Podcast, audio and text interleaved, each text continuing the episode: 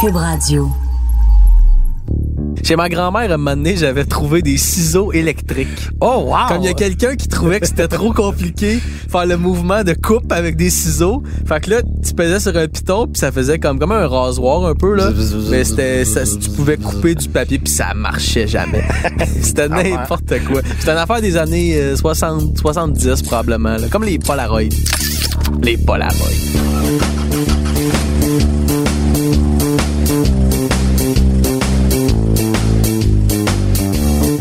À Noël, j'ai eu un grattoir avec un gant intégré. Ça, c'est pratique, mais en réalité, ça marche juste pas. Ouais, même dans le monde de l'auto, il y en a plein de gadgets de même qui ont jamais vraiment survécu. Des niaiseries comme un tourne-disque intégré dans un dash de char. Ça n'a pas de bon sens. On a d'autres exemples, hein? Oui, On part? on part.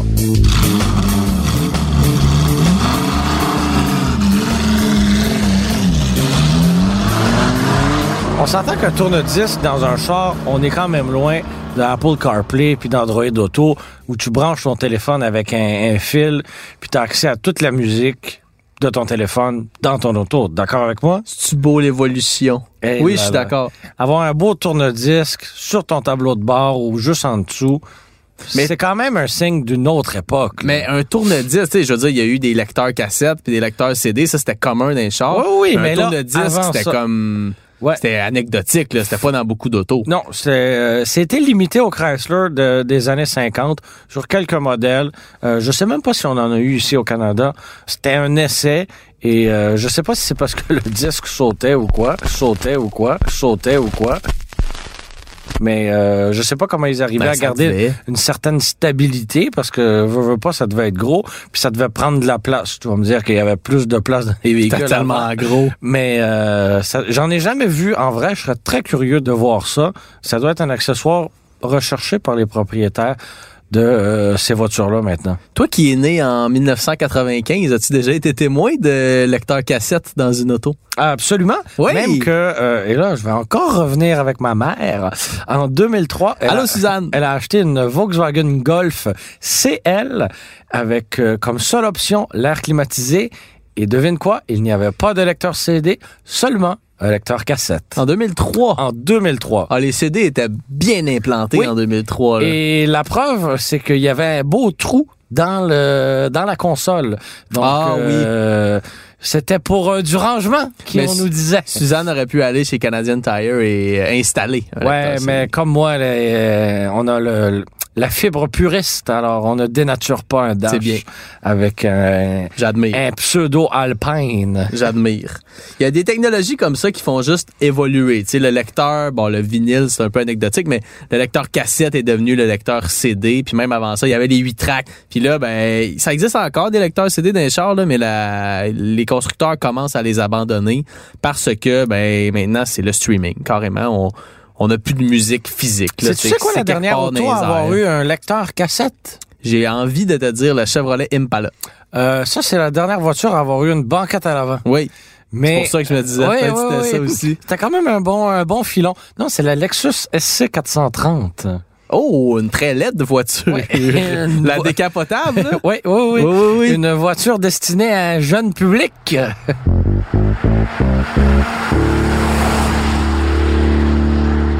OK, ben outre la musique, il y a quand même beaucoup de technologies qui ont été intégrées chez certains constructeurs, puis abandonnées. Je pense aux portes en aile de mouette. Ouais. Que je, on- je sais pas si on peut qualifier ça d'une technologie, là. Ben, concept, un principe. euh, un principe qui, qui était cool à une certaine époque. Écoute, des, des autos comme, euh, ben, à mon avis, l'auto la plus cool de tous les temps, la DeLorean euh, DMC12. Ah, j'étais sûr que t'allais parler de la Mercedes Gullwing. euh, Oui, je- la- ben, c'était ma la- prochaine. La première SL. qui n'est pas la plus cool à mon avis, mais la plus belle, la plus belle auto jamais construite. à- à- Ah, selon moi, c'est discutable. c'est la Mercedes Discutable. 300 SL avec les, euh, les, les, les portes en aile de mouette. Euh, mais faut avouer que ça, c'est pas devenu mainstream. Non, pas du tout. Parce que ça a beau être beau, on s'entend que c'est pas très pratique. Et oh, je vais te parler d'une autre voiture qui me vient en tête quand je pense à ce type de porte. Et c'est une voiture canadienne. Est-ce Oh! que t'as, as une idée vers où je m'en vais? Est-ce que ce serait euh, la voiture néo-brunswickoise? Oh, je pense que tu as visé juste. La Bricklin SV1? Tout à fait. Bon, ben, on ne peut rien vous cacher, monsieur On Merci. n'a plus rien à se dire. OK, bye. Mais Bonne plus nuit. récemment, ben, la Oui. Bricklin, c'est une des rares autos canadiennes qui a existé. Oui. C'était quand à peu près? Au milieu des années 70. C'était une belle auto. Puis c'est ça, c'est les, les portes sont attachées comme au centre du toit. Euh, écoute, bonjour les infiltrations d'eau. Ah, comme, comme le Bonjour, toit la hanté. hein. rouille. là. Ben, ouais, un peu comme les T-tops. C'était fait pour briser. Ça va être, ça va être joli, là, mais on s'entend que c'est plus compliqué à faire qu'une porte traditionnelle. C'est pas, ça va moins bien vieillir. C'est sûr que tu vas avoir du trouble avec ça. Puis ça, tout le monde dans la vie l'a compris, sauf Elon Musk. Oui, avec la Tesla Model X. Ouais. Lui, il appelle ça comment? Des portes faucons, c'est tout ça? Te souviens-tu du sketch de François Bellefeuille sur le faucon? C'est comme ça qu'il a été connu. Ça me dit vaguement quelque chose. Moi, je me rappelle du vrai con, mais le faux con, ça me... Non, non, ça me dit- l'animal, C'est une l'animal. blague. Mais oui, les portes de. Je sais que c'était une blague. Mais les portes de la Tesla Model X, c'est ça. On appelle ça les Falcon Doors.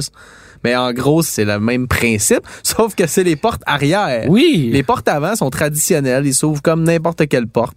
Euh, mais les, les portières arrière du Tesla Model X, c'est des, des, des portes euh, en aile de mouette. On peut les appeler comme ça, qui ont donné beaucoup de fil à retordre à Tesla lors du développement du Model X. Oui, puis on a juste à penser à quelqu'un qui, euh, qui a un stationnement souterrain. C'est pas évident. Ceci dit, quand ils Ouais. ont dévoilé le modèle X Tesla, je me souviens qu'ils ont fait une présentation où ils collaient vraiment des autos sur le véhicule. Mhm.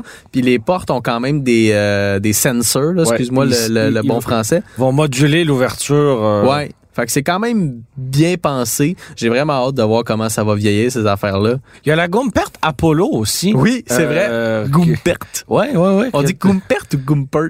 Ah, moi, j'ai toujours dit Gumpert, mais on peut Gumpert. dire Gumpert, Gumpert. qui a été connu par un jeu vidéo, surtout. OK? Euh, probablement Gran Turismo ou Forza. Là. J'ai jamais été un, un expert de la console. là. Un petit pet de la manette.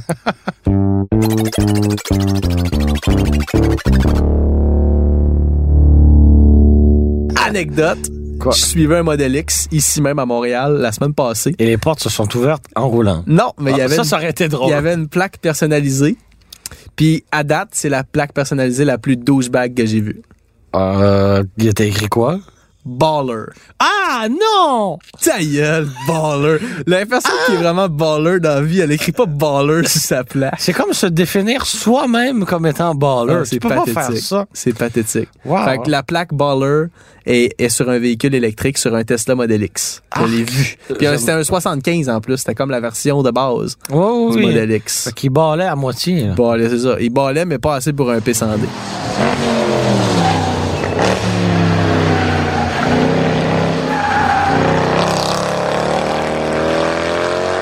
Dans les autres gadgets, Oui, te on revient à ça. rappelles-tu, toi qui est un petit peu plus vieux que moi, de la ceinture automatique euh, dans les années 90? Et Hey, je crois que tellement. cette technologie n'a pas traversé euh, le millénaire.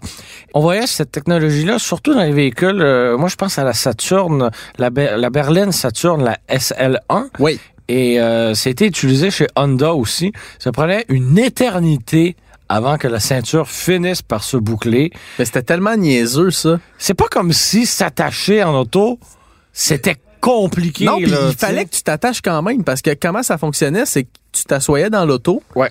Puis là, la partie supérieure de ta ceinture, Ouais. comme allait, allait se s'attacher. Parce que entre c'est une guillemets, ceinture elle-même. trois points régulière. là. Oui, sauf qu'il fallait encore que tu attaches la partie en bas autour de ta taille. Fait que t'avais quand même un mouvement de, de, de s'attacher à faire. Fait que c'était vraiment juste une espèce de babiole. Parce que je sais pas si je t'ai déjà raconté ça, Germain. Ah? Mais avant d'acheter ma première voiture, ma, ma Malibu 97, on en a déjà parlé, Passons. j'étais allé essayer une Saturn SL1 d'un joli rouge vin. qui finalement n'a pas passé l'inspection parce qu'elle était en- en train de se manger de l'intérieur. Ben oui, parce que ces voitures-là sont en polymère. Ben, en fait, les, les pièces de panneaux carrosserie sont ouais. en Ah, On polymère. l'a dit en même temps. Puis les gens, souvent, ils se disaient Ah, ben mon char est en plastique, j'ai pas besoin de le faire traiter en tirouille. Faux! faux, faux en tavernane, parce que ton char, ben, il a fini par rouiller, puis J'ai failli l'acheter, mais une chance, je l'ai fait inspecter, puis on, on m'a sauvé la, la mise. Mais ceci dit, je me souviens quand j'ai essayé cette auto-là, Cela qu'est-ce dit, que- il a quand même acheté une Malibu, là. Fait que- qui m'a rendu de fiers services Ouais, pendant ouais. comme sept ans. Et à toi et à toute la famille. Et à toute la famille Baudouin-Mercier. OK, bon, bref. Mais oui, en tout cas, tout ça pour dire que je me souviens très bien du moment où j'ai embarqué dans cette Saturne-là. Puis là, j'entends un bruit comme Bouh! Je suis comme, on sait quoi ça? Puis là, je vois comme la ceinture qui s'attache tout seul. Fait que là, je dis au vendeur comme Wow, quelle énergie de temps je vais faire dans ma vie. Puis là, il me dit Ah ouais, mais oublie pas, faut quand même que t'attaches la, la partie inférieure. Fait que euh, c'est ça. Technologie stupide.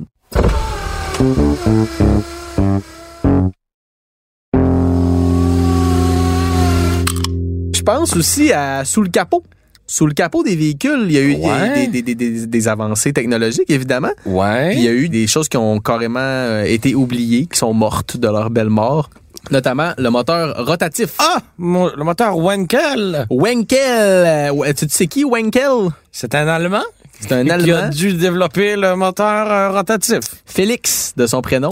Ouais. Félix Wankel, qui, euh, dans les années 50, a développé un moteur qu'on qu'on appelle le moteur rotatif. Fait qu'en gros, là, t'as comme une chambre de combustion, puis dans la chambre, il y a un- une espèce de, de pièce faite en triangle qui tourne autour de la chambre. Fait que là, t'as comme trois chambres d'air. C'est compliqué à expliquer à l'audio, là, mais... C'est compliqué en esti à réparer aussi. Ouais, mais c'est ça, c'est ça l'affaire. Parce que quand ça, ça a sorti, c'était assez prometteur. On, on promettait quand même une nouvelle technologie de moteur qui, je sais pas pourquoi, mais pourrait éventuellement battre les moteurs à essence conventionnels. Il y a beaucoup de constructeurs qui ont pris ça au sérieux, qui ont fait des, des véhicules, des prototypes, des tests. Mercedes, d'ailleurs, qui a fait le prototype C111, je sais pas si tu te souviens. Absolument, la voiture était euh, dorée. Une très, très, très belle auto qui était équipée d'un moteur euh, rotatif qui s'est jamais rendu, par contre, jusqu'au stade de production. En fait, la seule marque qui a vraiment fait une production massive de moteurs rotatifs, c'est même pas une marque allemande, c'est une marque, euh, c'est une marque japonaise qui s'appelle Mazda, Oui. qui a commencé avec un modèle que tu connais peut-être qui s'appelle la Cosmo. Oui, absolument. Une La voiture euh, Mazda Cosmo. qui a marqué l'histoire, justement, parce qu'elle a été la première à avoir le, le moteur rotatif. Ben, La première Mazda, en tout cas. La Avoir première un Mazda, rotatif. Et euh, ils ont fait un pick-up aussi avec un moteur rotatif. Oh, ça, je ne savais pas. Et là, je, re- je, je vis un peu de regret parce qu'on aurait pu inclure ce pick-up-là dans notre euh, podcast des voitures avec des noms étranges. C'est le Mazda repu. Alors, euh, il y a plus faim. deux fois. Hein? Il puait deux fois. Non, il y avait Il plus faim. repue. Il y avait plus faim. Il est repu. Oui, il est repu. Wow. Alors, euh, Oh. REPU. REPU. Le Mazda repu. Ouais. C'est un pick-up Un, avec, un tout petit pick-up. avec un moteur rotatif. Ouais. Wow. Parce qu'on se souvient évidemment du moteur rotatif pour les RX7 et RX8 Ouais. qui a suivi. J'ai eu l'occasion d'ailleurs cet été de conduire une RX7, Oui. une RX7 des années 90 Ouais. que j'ai franchement Ben, moi aussi. toi aussi tu l'as conduit, Oui. c'est vrai, mais Oui. c'était c'était le fun à conduire ça. Oui, mais décevant. Ouais, Mes attentes étaient trop élevées, je pense. mais peut-être c'est parce qu'il faut pas que tu le compares à un modèle d'aujourd'hui. non, je sais, je sais. C'était quand même Mais, salement euh, puissant pour l'époque là. Oui, oui, oui. Mais je trouvais ça un peu bateau. Euh, la direction était pas aussi précise que je pensais. Ça craquait un euh, peu, c'était ça- pas un c'était Ça pas un modèle craquait euh, pas mal. Euh, les vitesses passaient mal. Euh, Elle avait 30 000 km, mais euh, elle donnait plutôt l'impression d'en avoir 130 000. C'était rien d'impressionnant à, mon, à mes yeux. Ça, c'est un modèle que Mazda avait dans sa collection, Ouais. le, le constructeur Mazda Exactement. Canada, puis qui a prêté euh, à certains journalistes. Moi, j'étais bien surpris quand ils nous ont prêté ça. Ouais. C'est rare que les constructeurs font ça. Puis en plus, D'ailleurs, il ils y aurait pas dû, là, mais... auraient peut-être pas dû. Puis en plus, ils nous ont donné aucune limite de kilométrage. Mhm. Moi, j'ai mon notre collègue William Clavé, il vient de, de Sherbrooke, il est allé chiller à Sherbrooke avec ce char-là, pas de trouble. Puis, ma- puis c'est correct parce que Mazda, il avait imposé aucune limite. Mais c'est drôle de faire ça à un véhicule euh, de De collection. collection. Parce que c'est devenu un véhicule de collection parce que le moteur rotatif, ben c'est mort. Ça consommait beaucoup d'essence quand Ouais. même. Euh, entretien, tu l'as dit, assez difficile. Pas Ouais. tous les mécanos qui veulent jouer là-dedans non plus. Et En fait, il y en a très peu, c'est ça. Le, Mais c'est ça, c'est des spécialistes en Mazda. Là, mais Euh. Ouais, le je- garage du coin que je fréquente habituellement, il- Il fait ça? Pe- Non, mais pendant longtemps, ils en ont eu deux Ah, abandonnés là, là. OK. Carrément. Ben, je connais un peu le feeling là, avec mon Westphalia. Je te dirais que c'est pas tout le monde qui veut jouer là-dedans non plus. Ouais. des moteurs à plat. Euh, mais ouais, le, le- le moteur rotatif, euh, puis ça, ça consommait de l'huile aussi. En tout cas, c'était finalement c'était beaucoup de troubles à se donner pour finalement. Très peu d'avantages. Ouais, parce que c'était pas plus puissant qu'un qu'un autre moteur. Ah. Non, mais ça pouvait révolutionner très haut. C'était surtout ça. Voilà. C'était surtout Pour une- ça. Une C'est cool. petite cylindrée, c'était des moteurs en, en termes de volume qui était plus petit, mais qui pouvait révolutionner très haut. La sonorité est spectaculaire. Le son était cool. Ouais.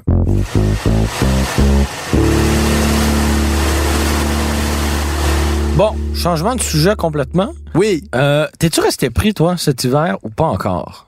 knock on wood, Ah ouais? mais non, je suis pas Ok. resté pris encore. Bon, ben moi, ça m'est pas arrivé à moi, mais à des gens de mon entourage, oui. Et j'ai eu à pousser. Et euh, en- à la fin des années 60, il existait un bidule, une espèce de bonbonne de liquide qui était placée dans le haut de l'aile arrière, parce qu'à ce moment-là, la plupart des voitures étaient propulsion. Ça, c'est fascinant. Et euh, il y a du liquide qui était aspergé sur euh, la roue arrière pour essayer de donner un peu de traction. Je sais pas par contre c'était quoi le liquide. J'espère que c'était pas juste de l'eau parce que si oui, C'est sûr que ça non. devait geler instantanément. Euh, puis je vois pas quelle autre forme de liquide pourrait donner en un claquement de doigts. euh, Ça colle. ah, voilà. Mais là, Mais tu, vas, attends. tu vas rester pogné. hein. C'était un bouton dans, dans, dans ton dash que tu pèses, puis ça envoie, ça Ouais. asperge ce liquide-là Ouais. sur tes pneus Ouais, pour te déprendre d'un banc de neige. t'as tout compris. J'ai vu, j'ai vu les, les photos que tu m'as montrées. là. C'était assez fascinant. Moi, euh, perso- honnêtement, j'avais jamais entendu parler de ça jusqu'à jusqu'à avant d'entrer en onde. Je trouve ça quand même drôle comme idée. C'était peut-être l'ancêtre du rouage intégral. Hi, hein, Il y, a des- il y a un début à tout. Ah là là, mais mais je veux dire, l'hiver date pas d'hier. Quand, Non. quand tous les chars étaient des gros bateaux à propulsion, Ouais. j'imagine qu'on Il y avait les restait- pneus à chaîne on aussi. re- ouais, les pneus à chaîne, les fameux traction aid. Puis la fameuse poche de sable dans la valise en arrière. Là. Oui, ça c'était mon grand-père avait ça dans son vieux pick-up. Un, cla- un classique. Un Ouais, la classique. poche de sable pour mettre un peu de poids. Est-ce qu'on reste dans les années 60? J'ai envie de te parler du Ford Wrist Twist. Euh, Non, ce n'est pas une sorte de réglisse. C'est plutôt... Hmm, Dommage, j'ai un peu faim. Dommage. C'est euh, une forme d'alternative au volant conventionnel. Donc, au lieu d'avoir un grand volant euh, lié à une colonne de direction, c'était plutôt deux roulettes qui remplaçaient un gros volant. Donc, euh, ça permettait d'éviter à faire des gros mouvements avec les bras. Euh, C'est très sexiste, mais euh, le constructeur à ce moment-là, qui était euh, Ford, on est au milieu des années 60, visait un public féminin. faut dire aussi qu'à l'époque, le power steering ou euh, l'assistance de la direction, La cerveau la direction. cerveau-direction, Ça n'existait pas. ben, ça existait, mais c'était pas sur tous les modèles, Ok. là, vraiment pas. Alors, euh, effectuer un, un virage pouvait être un peu plus périlleux. Alors, on avait essayé de développer. Allez voir ça sur YouTube. Fait que, C'est en- fascinant. En gros, Deux attends, petits volants au lieu d'un gros volant. comment ça s'appelle? Le Ford Wrist, comme un poignet, twist. Wrist twist. Donc, au lieu de tourner avec le bras, on- avec le bras complet, on, euh, on tournait euh, les roues avec euh, le poignet, tout simplement. Les deux poignets. Puis ça, c'était une technologie qui était ouvertement euh, targetée ou euh, dirigée vers les femmes. Ben, en tout cas, dans euh, les vidéos d'époque, euh, le monsieur ouvrait euh, la portière à la dame. Wow, on dirait, un, on dirait un cockpit de jet. Ouais, ça change beaucoup de... Très bizarre. Qu'est-ce qu'on ferait pas pour séduire les femmes? Ah, ben ça, Studebaker y a pensé aussi. Stud Baker? oui. C'est pas Dodge qui avait créé la Dodge, la femme? Ah, ben absolument, mais là, on n'est pas dans les gadgets. Ah, c'était quoi Stud Baker? Euh, Studebaker, dans son modèle Avanti, avait une option très inusitée.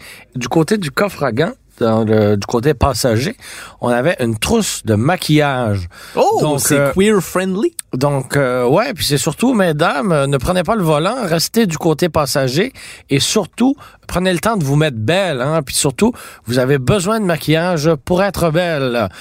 Vous aurez compris toute l'ironie dans mon propos. Ouais, ça c'est c'est très ordinaire. Ça fait très années 60. Parce que c'est pas parce que t'aimes les voitures que tu peux pas être ouvert au changement puis à, au féminisme puis à toutes ces belles affaires là.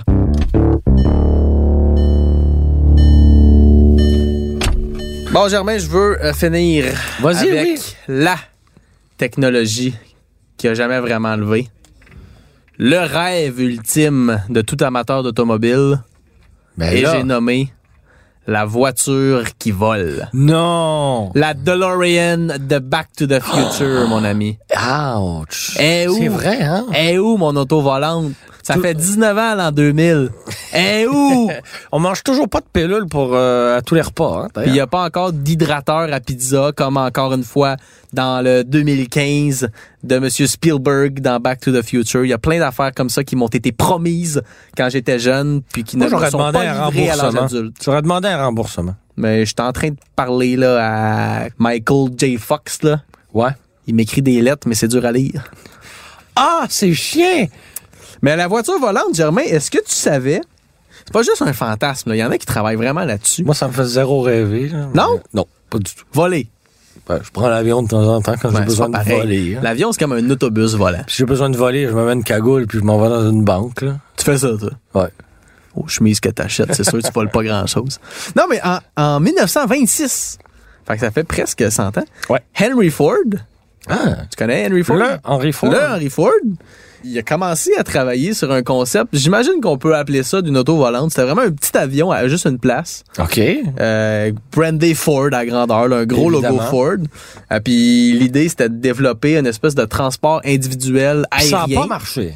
En fait, il a, il a abandonné l'idée parce que euh, quelques années plus tard, il y a un pilote qui est décédé durant les, les essais de, de cette chose-là. Puis d'après moi, ça il a fait bien de la peine à Monsieur Ford. Puis peut-être qu'il a réalisé que peut-être que c'était une, i- une idée euh, en avance sur son temps. Peut-être qu'il s'est dit, je vais laisser ça aux gens des ans- de l'an 2000. Puis les petits gens de l'an 2000, mais ils l'ont jamais fait. Ah! Fait Les que ça- sacripants? J'étais encore obligé de changer mes pneus. Mais il y a quand même, ceci dit, une compagnie que tu connais peut-être qui s'appelle Aéromobile. Non, je ne connais pas.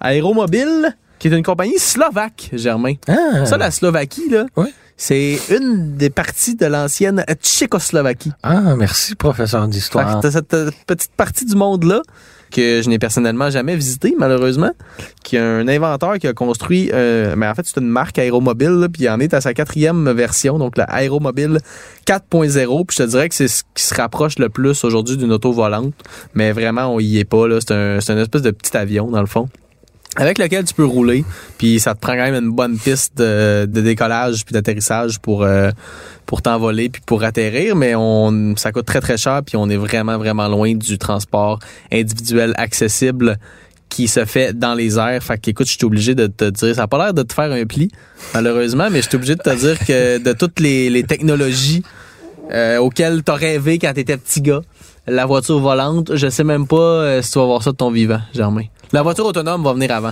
je pense. Bon, Ah, ça m'intéresse déjà un peu plus. Puis peut-être que la voiture autonome, dans 20 ans, on va en rire, puis on va dire, ah, tu te souviens-tu, il y a des constructeurs qui développaient des chars qui se conduisaient tout seuls, puis... On va en dire bien des affaires dans 20 ans. Tu penses? Oh oui. En 2039? Oh oui. Eh là là, 2039. Ben là, on a fini d'en dire, là. Évidemment, on parle pas de voitures volantes à tous les jours. Si vous avez envie de lire euh, tout ce qui se passe sur l'automobile, vous pouvez le faire sur le site du Guide de l'auto. Ne manquez pas l'émission de radio tous les samedis à 10h sur Cube. Si vous aimez notre podcast, ben aidez-nous si vous voulez, puis partagez-le sur vos réseaux sociaux, Facebook, Instagram, tout sauf Twitter, dans le fond.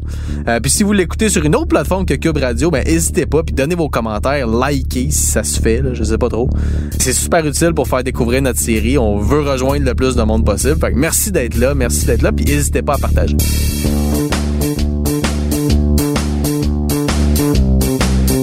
Germain Goyer, toujours un plaisir. Merci Frédéric Mercier. Merci beaucoup à Bastien Gagnon La France à la réalisation et au sympathique Philippe Séguin au montage. C'était une production Cube Cube Radio. Radio.